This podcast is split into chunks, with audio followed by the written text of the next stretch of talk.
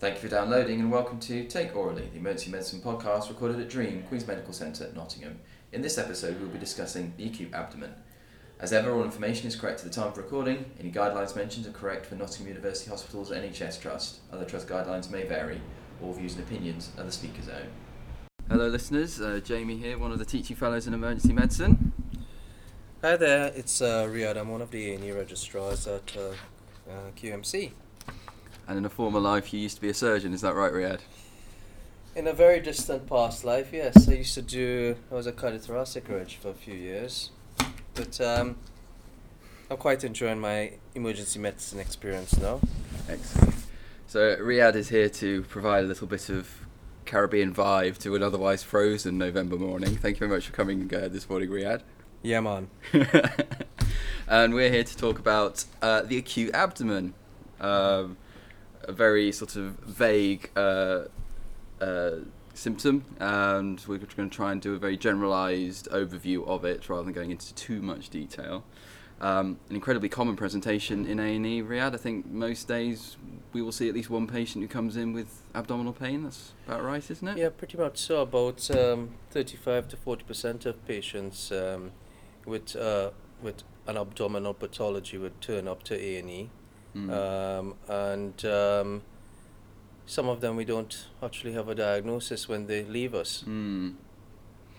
And so it's a, it's a presentation as well that varies all the way from I'm not entirely sure what's going on here, all the way to you need urgent surgery Mhm. within a few hours. Absolutely, and those are the the ones that we tend not to know the diagnosis um, for. Those are the ones that are actually quite um, could be quite tricky, especially when we need to get our surgical colleagues to have a look at them Mm. and to get imaging from our radiology colleagues. Mm. Okay, so we'll talk a bit about that in a little while. Uh, I suppose, first things first, um, what is an acute abdomen? Hmm.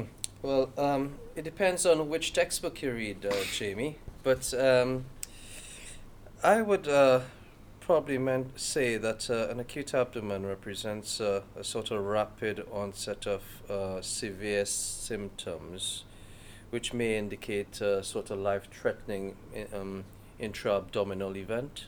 Yeah. So, a rapid onset sort of abdominal pain. Yeah, Basically. within the la- within the uh, well realms of 48, 72 hours, I would say. Mm. Mm. So you've had a, a short period, few days Yeah. maximum period of abdominal pain. Yeah, this is not the patient who comes in after a six month history of vague abdominal pain. This is, Mm. you know, Mm. um, quite acute onset. Mm. I suppose the the difficulty then is establishing is this a medical cause for the pain? Is it a surgical cause for the pain? Yeah. So, say you're on the shop floor. Yeah. You're uh, you've just clicked on a patient, and all it says is acute abdomen or abdominal pain hmm as the clerking. Absolutely. What's going through your mind as you're sort of going towards that patient and you're you're having a look at them? What what what are you going to do? Well, uh, as most ED physicians, we sort of have a differential just based on the presenting complaint, and we Yeah. work sort of backwards from Mm. ruling out certain causes. And what I would do, I would rule out life threatening causes first. Mm. and make sure the patient is not going to, you know, die imminently or or within the next 10, 15 minutes. And if they are, how are we going to stop that? Mm. And then once we've sort of uh, resuscitated them a bit, I think we'll talk about that a bit later on. We then go through the what is the actual pathology we're dealing with. I Mm. think so. First and foremost, as we would always say, ABCs first Mm. uh, resuscitate and then uh, try to figure out um, why this patient's in pain. I think what what would be in our mind would be I like to call it the intra-abdominal causes and the extra-abdominal causes is Mm. uh, what I would like to break it down in b- before I actually go and see the patient and a little trick because um, when I was doing surgery um, we could only re- retain three things couldn't we so the, the intra-abdominal things would be three G's would be gastrointestinal Mm. genital urinary Mm. or gynae Right, and then we have uh, the extra abdominal causes. So cardiovascularly, you could think of uh, uh, inferior MI, myocarditis, Uh, respiratory, you could think of various respiratory complications such as a PE, um, pneumothorax with referred pain. That could give you uh, pneumonias, basal pneumonias. They could give you referred intra-abdominal pain. Um, metabolic causes such as uh, porphyria, as well as uh, or ever popular DK, the acidotic with a high ketone with a high BM. Mm. So DK is a very important differential in acute abdomen. Absolutely, Jamie. Absolutely. And those those would be my sort of top differential non-abdominal, well, medical causes. Mm. Mm. Okay. So, how are we going to tell the difference between a medical abdomen and a surgical abdomen? Oh, well, that's a magic question, isn't it? I mean, Mm. um, sometimes it can be very difficult, and why diagnoses tend to be difficult is that we, we have a completely large cohort of patients. We see pediatrics, we see adults, we see um, women of childbearing age, we see women who are pregnant, we have immunocompromised patients, and all those patients throw out different challenges to Mm. to really um, decide if this is a surgical, you know, if the surgeon needs needs to use his knife or not. Mm. So and it's it's not helped really the the the biology the nature of uh, of um, how pain is sensed in the abdomen as well can be quite vague as well Mhm, and not mhm. always particularly precise Yeah, by, by, by the way of embryology which that- we won't that- go that's into ca- that's casting me back a bit, Jamie. which we won't go into today If you're talking about visceral and parietal pain, Mm. yeah, mm. yeah, absolutely. So the theory is that um, uh, hollow, uh, hollow organ systems tend to be more visceral in nature. Mm. Whereas if you've breached your visceral peritoneum and you are, you know, impinging on a parietal peritoneum, that tends to localize the pain much more to a Mm. particular area, Mm. which is quite common with your classic history of um, appendicitis, where you get a vague abdominal pain periumbilically, which then radiates to your right iliac fossa. Mm.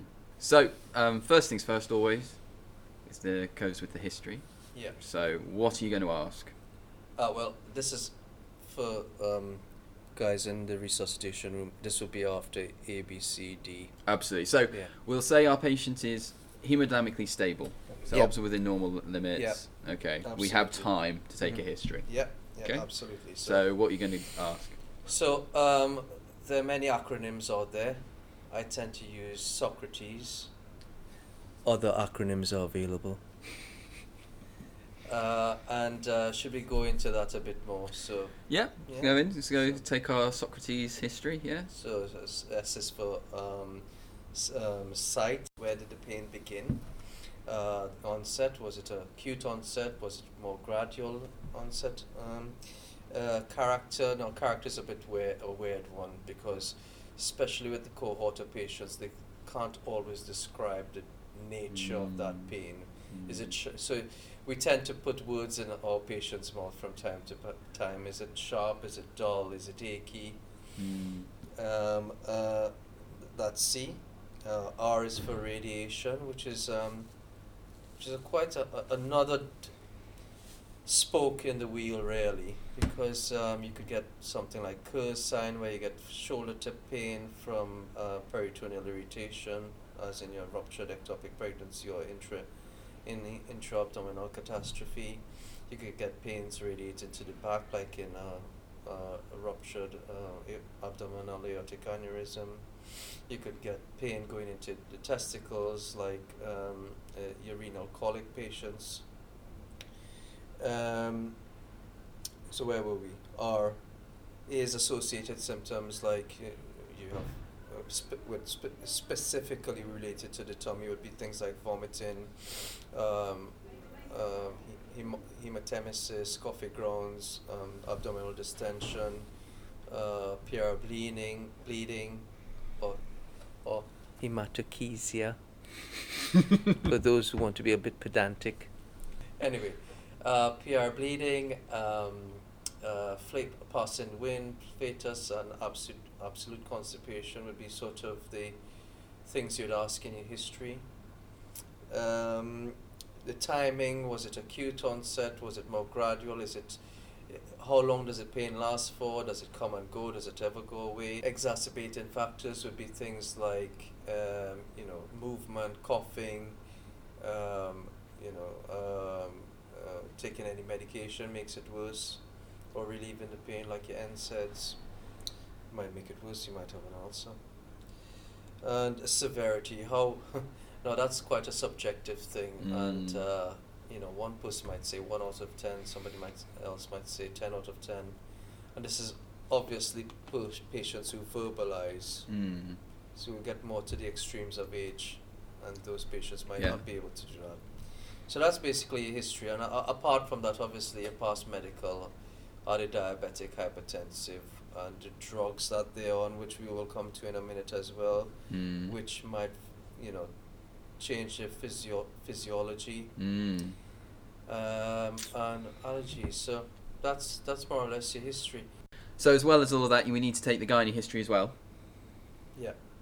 So um, I was taught uh, by a wonderful um, obs and gynae professor called Sam Singh, who's no longer with us. Um, and he taught us um, how to take a quite a good gynae history and summarize it within five minutes, really. So, nap leg, name, age, parity, last menstrual period, expected date of uh, delivery, and gestational age. Very good. And apart from that, what you'd like is the four Ds Which are. discharge, Mhm. dyspareunia, Mhm. dysmenorrhea, Mhm. and dysuria. Lots of disses there. Yeah. The four absolutely. disses. Yeah. Excellent. So you'd ask that of any any young lady with abdominal pain. Yeah, and then you ask about their bleeding. Mm. So, menarche, coitarche, inst- intermenstrual bleeding, and uh, postcoital bleeding. Mm. And I didn't even write that down, did I, Jamie? No, you didn't. What's coitarche? It's the first time they had intercourse. And then obviously you'll ask particularly g- uh, gynae past medical history, so any history of PID, intrauterine devices, are they on the pill? And your obstetric history would be, you know, any miscarriages, any abortions, even though they might mean the same thing to us, it might not mean the same thing to the patient. Mm.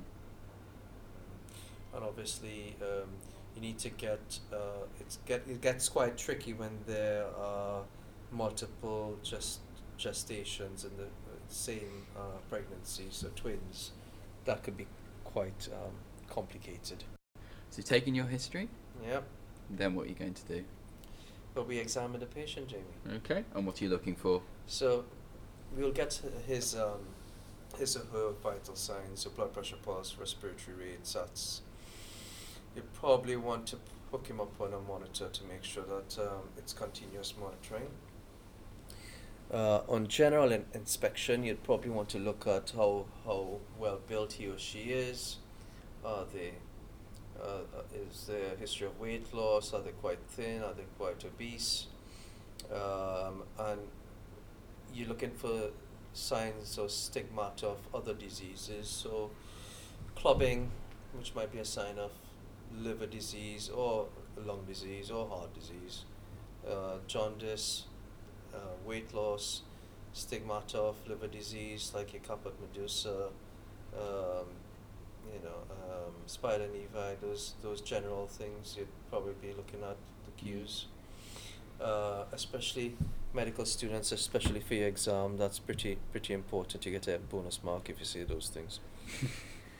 Um, uh, but with respect to the abdomen, I think there are a couple of things which I look out for in a person with an acute abdomen. Mm. So, on general inspection of the abdomen, is he, is this he or she, are they actually moving around? Are they quite still?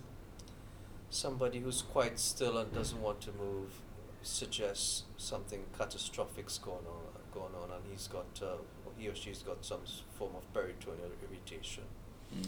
So Uh, then you might be thinking there's a perforation, there's bowel Possibly, contents, infection, possibly. something has gone Yeah, off in the yeah, tummy Yeah, absolutely. that is irritating the peritoneum, and if you move any little bit, you get pain. Absolutely, and that, okay, we'll we'll get just get into that. But the, the, the other the flip side to that is that you might have a guy who's actually rolling around in pain. You might some people might think think he's uh, he or she's putting it on, but uh, they just can't get comfortable, and that's sort of a classic sign of uh, renal calculi as well. Mm. So those are your two extremes. Both uh, I would consider uh, acute abdomens. Mm. You didn't see me, but I actually put my fingers up and said acute abdomens there. He did. Yeah. Right. So, um, but let's just go into a bit more on the examination for, let's say, um, a perforation or something like that. So, I do have some tricks up my sleeve. The other sign is I get them on listening to their chest with my stethoscope, ask them to cough. Mm. I'm not actually listening to their chest, I'm looking to see if they wince in pain. That's Mm. quite a nice subtle sign as well, which I tend to use for peritoneal irritation. There are a couple of other ones, such as I think all medical students know the Rovsing sign, where you press on one side of the tummy, well, the left iliac fossa, and they've gotten pain on the right Mm. side, particularly for appendicitis Yes. or Meckel's diverticulitis. Mm.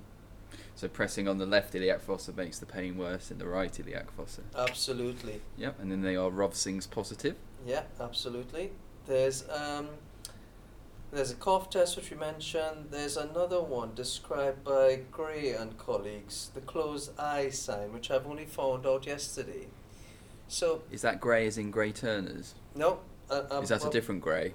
Might be. Okay. It was described in. I'll tell you the reference. 1988, Gray, Dixon, and Cullen, closed eye sign. Mm. So what they do, they ask the patient to close their eyes, and you press on their tummy. People who are peritonitic would open their eyes when you press on the spot that's very sober. It's a sort of seventy-nine percent success rate on that one. Mm. Watch that space. I might be using that l- later on. There's also things like your Murphy sign, Mm-hmm. particularly in cholecystitis, where you ask them to take a, take a deep breath and they hold their breath in mid-inspiration because you've tickled their gallbladder. So yeah, you uh, you pre- as you ask the patient to take a deep breath, and as they're inspi- um, mid inspiration, you press on their right upper quadrant, and you uh, you uh, cause a, a stoppage, a cessation of the inspiration because of the pain. But then you do it on the left upper quadrant, uh, and it's fine. So you do need to do the left upper quadrant as well, uh, and then that's Murphy's positive. And then um, there's this psoas sign, which is a hyperextension of the hip, Mm. And that causes irritation along the psoas muscle, and um, is another sort of sign, especially um, appendices which are retrocecal or, or hidden, tucked in behind the cecum. Mm. Sometimes you don't get the um, the classic uh, rebound and guarding because it's on the other side. Mm. then finally, there's the obturator sign, Jamie. Do you know what Mm. that is? No, Riyad. What's the obturator sign?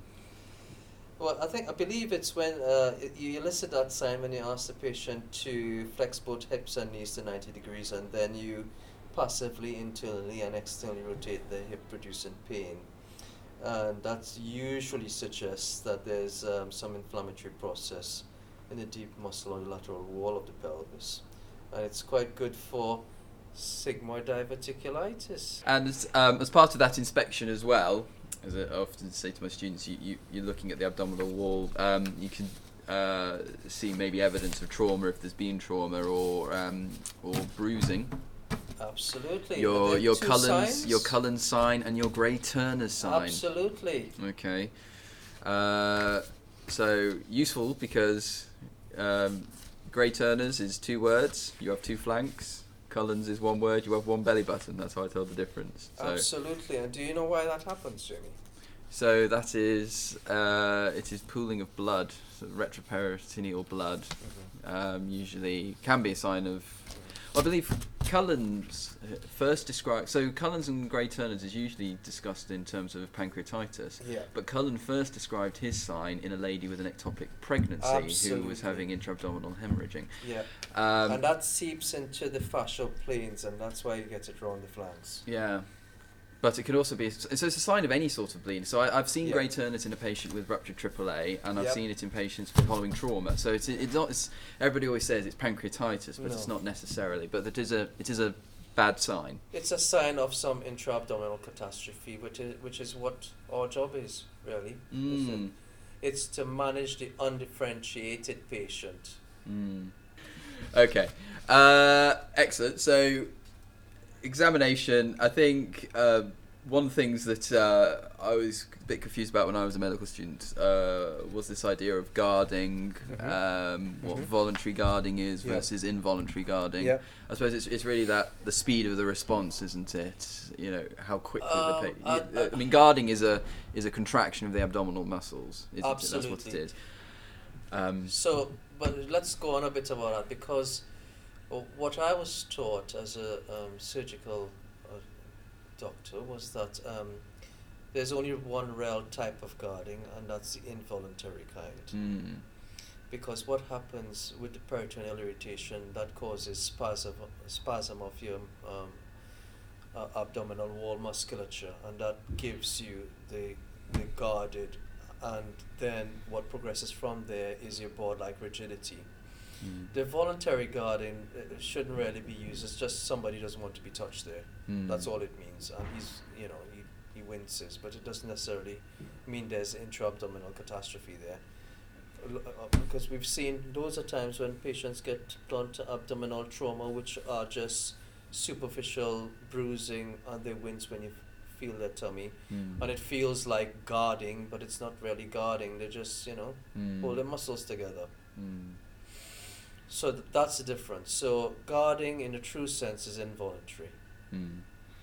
So the patient has no control over it, Yes. and they can be talking, Yeah. or like you said, eyes shut or whatever, Mhm, and you press and it and it Yep. um, it hurts. and you need to remember that if your patient is morbidly obese, it may be more difficult to feel for guarding in those patients. Absolutely. Yeah. Yes. Yes. Yes. Okay. Um, so One one other thing, Jamie. Sorry. yeah. Uh, so we've just done palpation, uh, percussion, uh, which chest physician, physicians like to do. We also do that a bit in the tummy, but to be honest, the only time I percuss rarely is to get percussion tenderness, which is another sign of uh, peri- uh, peritonitis or Mm. peritoneal irritation. Mm. Um, and auscultation, well, there is a role for auscultation, but you you're not looking, you're not listening for you know five minutes just to hear a bowel sound. All you want to know is are there bowel sounds or is there none? Mm. Um, and the one other thing that we could listen for bowel sounds, but pro- we probably wouldn't pick it up in the emergency department because it's that noisy, is bruits. Particularly the elderly who've got uh, mesenteric ischemia. Mm. If there's bruits in your mesenteric vessels, it might help with your diagnosis, but you have Mm. to be very clever and it has to be very quiet.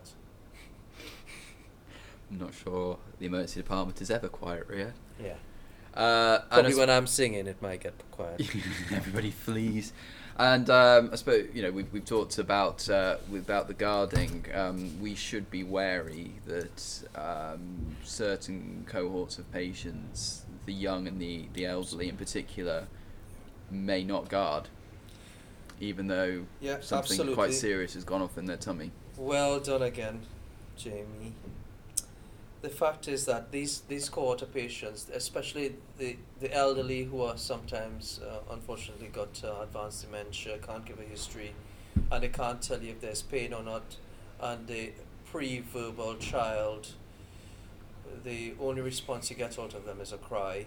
Uh, so that that is particularly difficult, and both cohort of patients don't have that uh, amount of musculature to give you a rigid ab- abdomen anyway.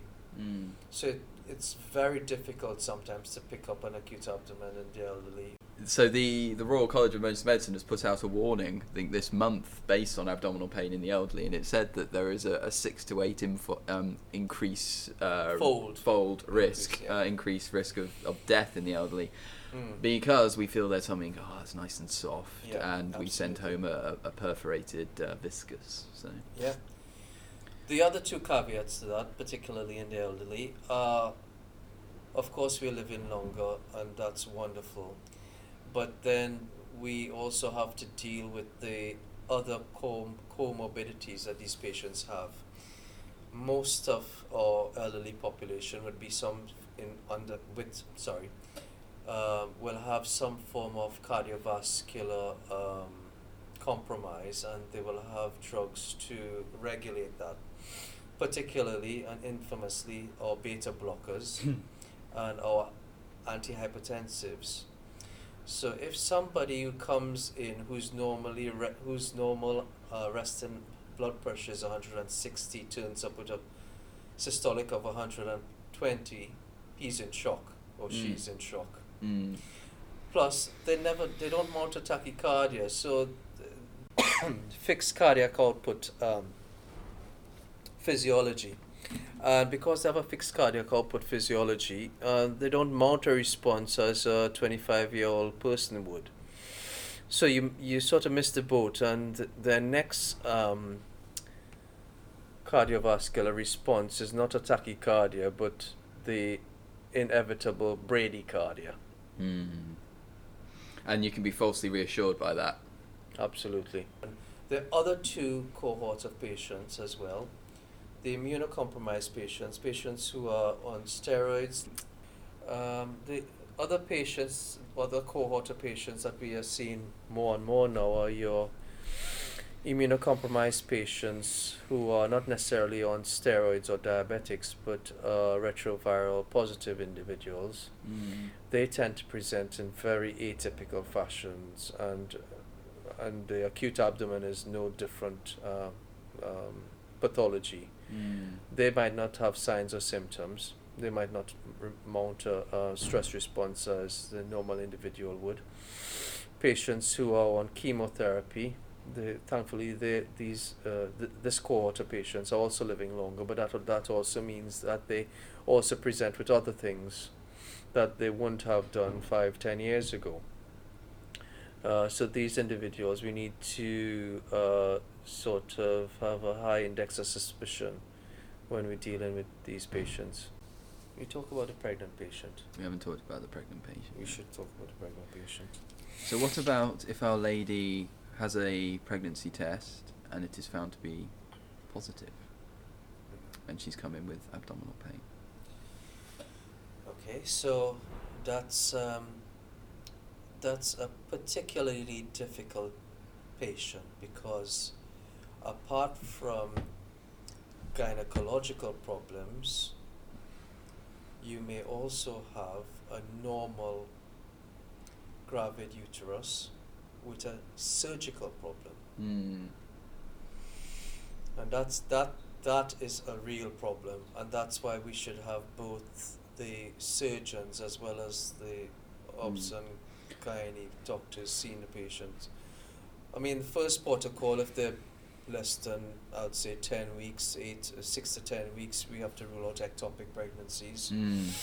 but there are other causes like PID, could be endometriosis, it could be ovarian rupture, it could be ovarian torsion, and then all the surgical causes appendicitis, sigmoid volvulus, cecal volvulus, you know, um, intra-abdominal perforations. Mm. As of course, remembering um, pregnant ladies get gallstones, may come in with uh, right upper quadrant pain and and with a, as you said, a gravid uterus. Again, bit of complication. Yeah. Is there any other um, pathology you could think of with a gynae cause that gives you right upper quadrant pain? The gynae cause Mm. that gives you right upper quadrant. Um, Curtis Fitz-Hugh syndrome? Curtis Fitz-Hugh in in um, in PID. Absolutely. Thank you. You just shook my hand. Medicine's tricky, isn't it? That's why we do it, Jamie. Yeah, wouldn't do it if it was easy. Okay, so uh, we've we've taken uh, our Socrates history. You you've done your examination. Um, are there tests that you would think everybody with abdominal pain needs? So say like everybody with chest pain gets an ECG. What does everybody with abdominal pain need? So another very good question, and the answer is really. There's no specific tests because I think what we tend to go on mostly, if there are signs in the tummy, then you really need to get a surgeon to uh, have a look at this patient Mm. because um, there is something catastrophic going on. If if I don't care if a white cell is normal, if you've got signs and symptoms of uh, um, intra-abdominal catastrophe or peritoneal irritation, I think we're duty bound to get our surgical colleagues to see the patient. Now, obviously, the things that they would like would be things like a, white cell count, Mm-hmm. hemoglobin count to gauge, you know, do they need transfusion before theatre, platelets to see if, you know, if they are bleeding risk, uh, usual LFTs, uh, serum, lipase, or in other places, amylase uh, group on cross match, group on save, and um probably a clotting. Mm-hmm.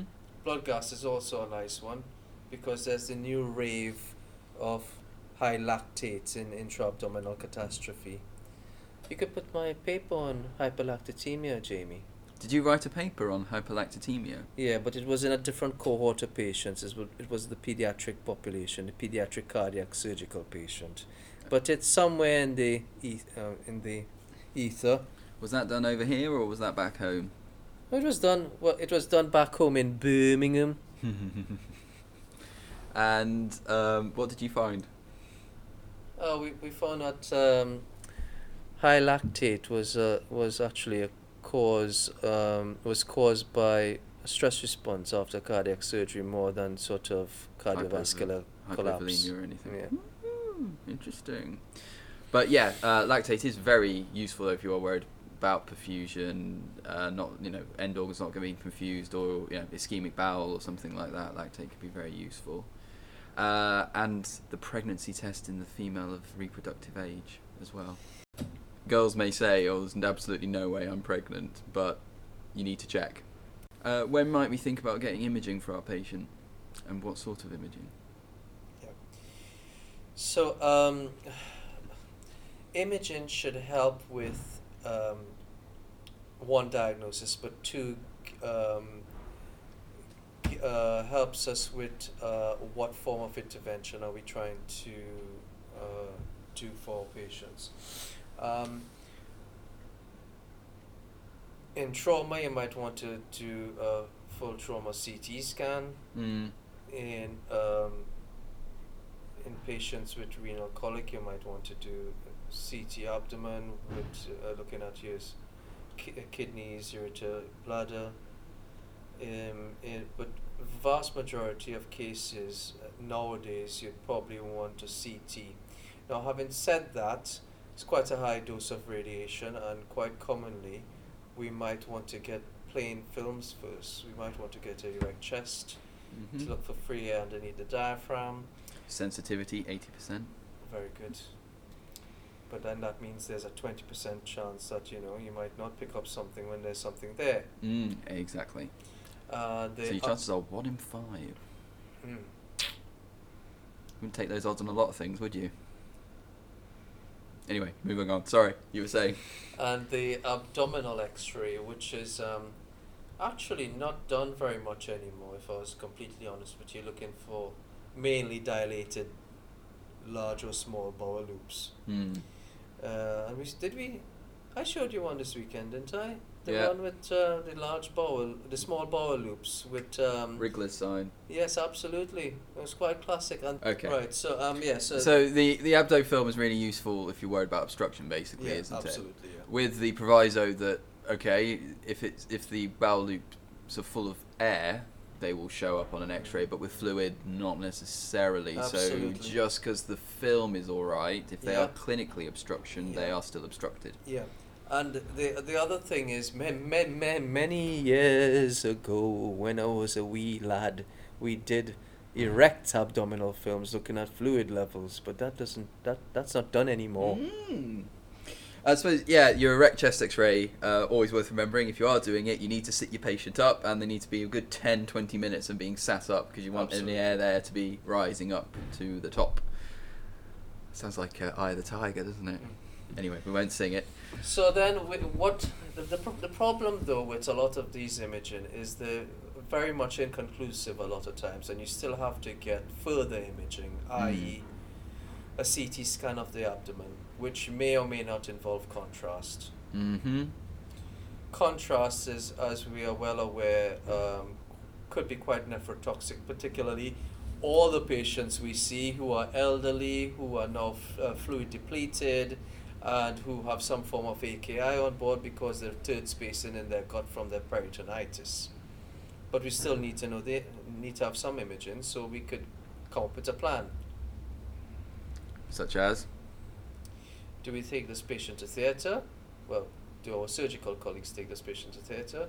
Or do we just treat with some antibiotics, drip and suck, triple therapy, put them on a surgical ward to be looked after? Or is it not, it's a non surgical problem and they- they need to go to the medical team? Mm. So so far we've been talking really about the, the stable patient. I think we should we should take a moment just to talk about somebody who's hemodynamically unstable Absolutely. uh, and our management of our patient there. So I mean this is one of our top differentials for anybody coming with collapse. Anybody who's in hemodynamic collapse would be something like a AAA. Or you could have uh, an elderly patient who has perforated and has got uh, huge intra-abdominal sepsis uh, and is you know very unwell that way. Um, we need to we need to resuscitate these patients as well, and and that that takes the priority almost over the history taking initially, doesn't it? Because we Yeah, need absolutely. Absolutely. And they know you might, these patients could end up anywhere in your department. To. So you got to pick them out. Yeah, absolutely, and that's not always an easy thing because we are looking after the undifferentiated patient, Jamie. Mm. We have not differentiated them yet. No. So you're going to want access for these patients, aren't you? You're going to want it's the A to E approach. Mhm. You're going to want fluid, resuscitate them, Absolutely. antibiotics if you're worried about infection, and pain relief. yes. Now, this is something that I often encounter is the patient who decides not to take any pain relief before coming to hospital because Yeah. of wanting to mask, not not wanting to mask anything. Um, but if a patient's in pain, they need pain relief, don't they? Yeah. Plus, you don't mask their signs. No. Um, loads of uh, studies, and So there has been one or two. a Cochrane review, Review, that yeah. says that morphine has no effect on hiding uh, peritonism. Absolutely, and the signs are still there, and the signs are no still there reason. and should not be withheld before Absolutely. examining the patient. So give your patient morphine, Please, but not too much. not too much, but but give them pain relief. Absolutely. And now we've got IV paracetamol, which is quite a handy drug as well. Mm. And I'd probably stay away from the NSAIDs, please, because if they've got a um, ulcer which is poofed, I don't want you to extend that ulcer. Thanks. Uh, so we're giving our patient antibiotics, fluid resuscitation. Um, if we're suspecting a bleed, we're going to we're going to cross match them, aren't we? Consider O negative if they are really unwell. Yep. Okay. If it's a catastrophic bleed, you might want to put out that massive hemorrhage protocol. Mm. And what what's what's involved in that? Well, different trusts. You'd have to read your um, your guidelines depending on what trust you're in, but every trust should have a massive transfusion protocol available, and it usually involves um, giving um, uncross matched blood initially, Mm. which is O negative, and then you get uh, group specific blood, as well as other blood products such as your FFPs, platelets. I believe it's a ratio of one to one now, isn't it, Jamie? I believe so. and you could add things like um, calcium. We could give calcium in a lot of these patients as well. It he- helps with um, you know, clotting. Excellent. Excellent. Hmm. And um, if our patient is nauseated, if they're vomiting, yeah, an IV antiemetic is useful. yeah. Um, least something like uh, ondansetron or cyclizine, probably not something like metoclopramide, which increases your gastric emptying Mm. because it's I'd probably stay away from the cyclizine as well because it could give you a tachycardia, and then we're worried: is this because they become hemodynamically compromised, or is Mm. it drug related? So, so I think I'll stick stick to ondansetron. ondansetron. I have no shares in that company, by the way. the ondansetron company, and very very important, nil by mouth. Uh yes, Nil by mouth. Nil by mouth, yeah. You do not want to be the, but- the doctor who. Uh, But it's not the, patient. doctor. Sometimes they've they've um, relatives who are just as worried as they are want to feed them Mm. because they've not had anything to eat all day. Mm. Yeah. Mm. And so it's important to remember these. If you are worried about intra-abdominal sepsis, that is still sepsis. So remember your sepsis six as well as as necessary. So Mm. cultures, Yeah, catheter, etc., etc. So we've given them pain relief. We've given them IV fluids. I must must say your choice of IV fluids, um, particularly crystalloid, would be. I'd probably use normal saline. I probably will stay away from um, Hartmann's, which has potassium in it, because a lot of these patients might have AKIs and have some form of hyperkalemia as well. So I think saline is a safer Mm. option. Mm. Um, I don't have any evidence based on that one though. It's called common sense. Yeah, so it's really important we speak to our patients as well and communicate. I mean, far too often they we uh, we don't actually tell our patients what's happening, and it's good to inform uh, both the patient as well as the relatives as to what is happening, Mm. um, be- because they are pretty scared Mm. and it could be quite a scary, nerve wracking time for them. So it's always good to um, keep the communication going with our patients. Mm. And sometimes that means helping our surgical colleagues with explaining w- what the procedures are Mm. or what it might entail. Mm. We might need to get the anaesthetist down, for example. Yeah, so uh, uh, you might need to get other healthcare professionals. You might need to get the um, intensive care doctors, the anaesthetists. You might even have to get uh, chest physiotherapy to help manage your chest before an opera- major operation. So, uh, I think we've come to the end already of this uh, podcast talking about uh, abdominal pain generally. Uh, we're then going to go do uh, some case presentations with you all. So, say thank you very much for coming, uh, Riyad. It's been a pleasure. Thanks, Jamie. Thanks for having me. Would you like to have me back? I would love to have you back. Shall we just, you know, press stop on this and then just record and do another podcast? Shall we do it like that? But it'll be in two separate podcasts. No problem. We'll do it like that. Bye, listener. Say bye, Riyad. Say bye, Riyad. Bye. That was the Take Orally Acute Abdomen podcast. You can find us on Facebook and Twitter, where we'll put up links to any guidelines mentioned, and you can contact us to suggest topics you'd like to see covered in future episodes. For more information on education and research opportunities within emergency medicine, acute medicine, and major trauma, you can find to Dream on both Facebook and Twitter.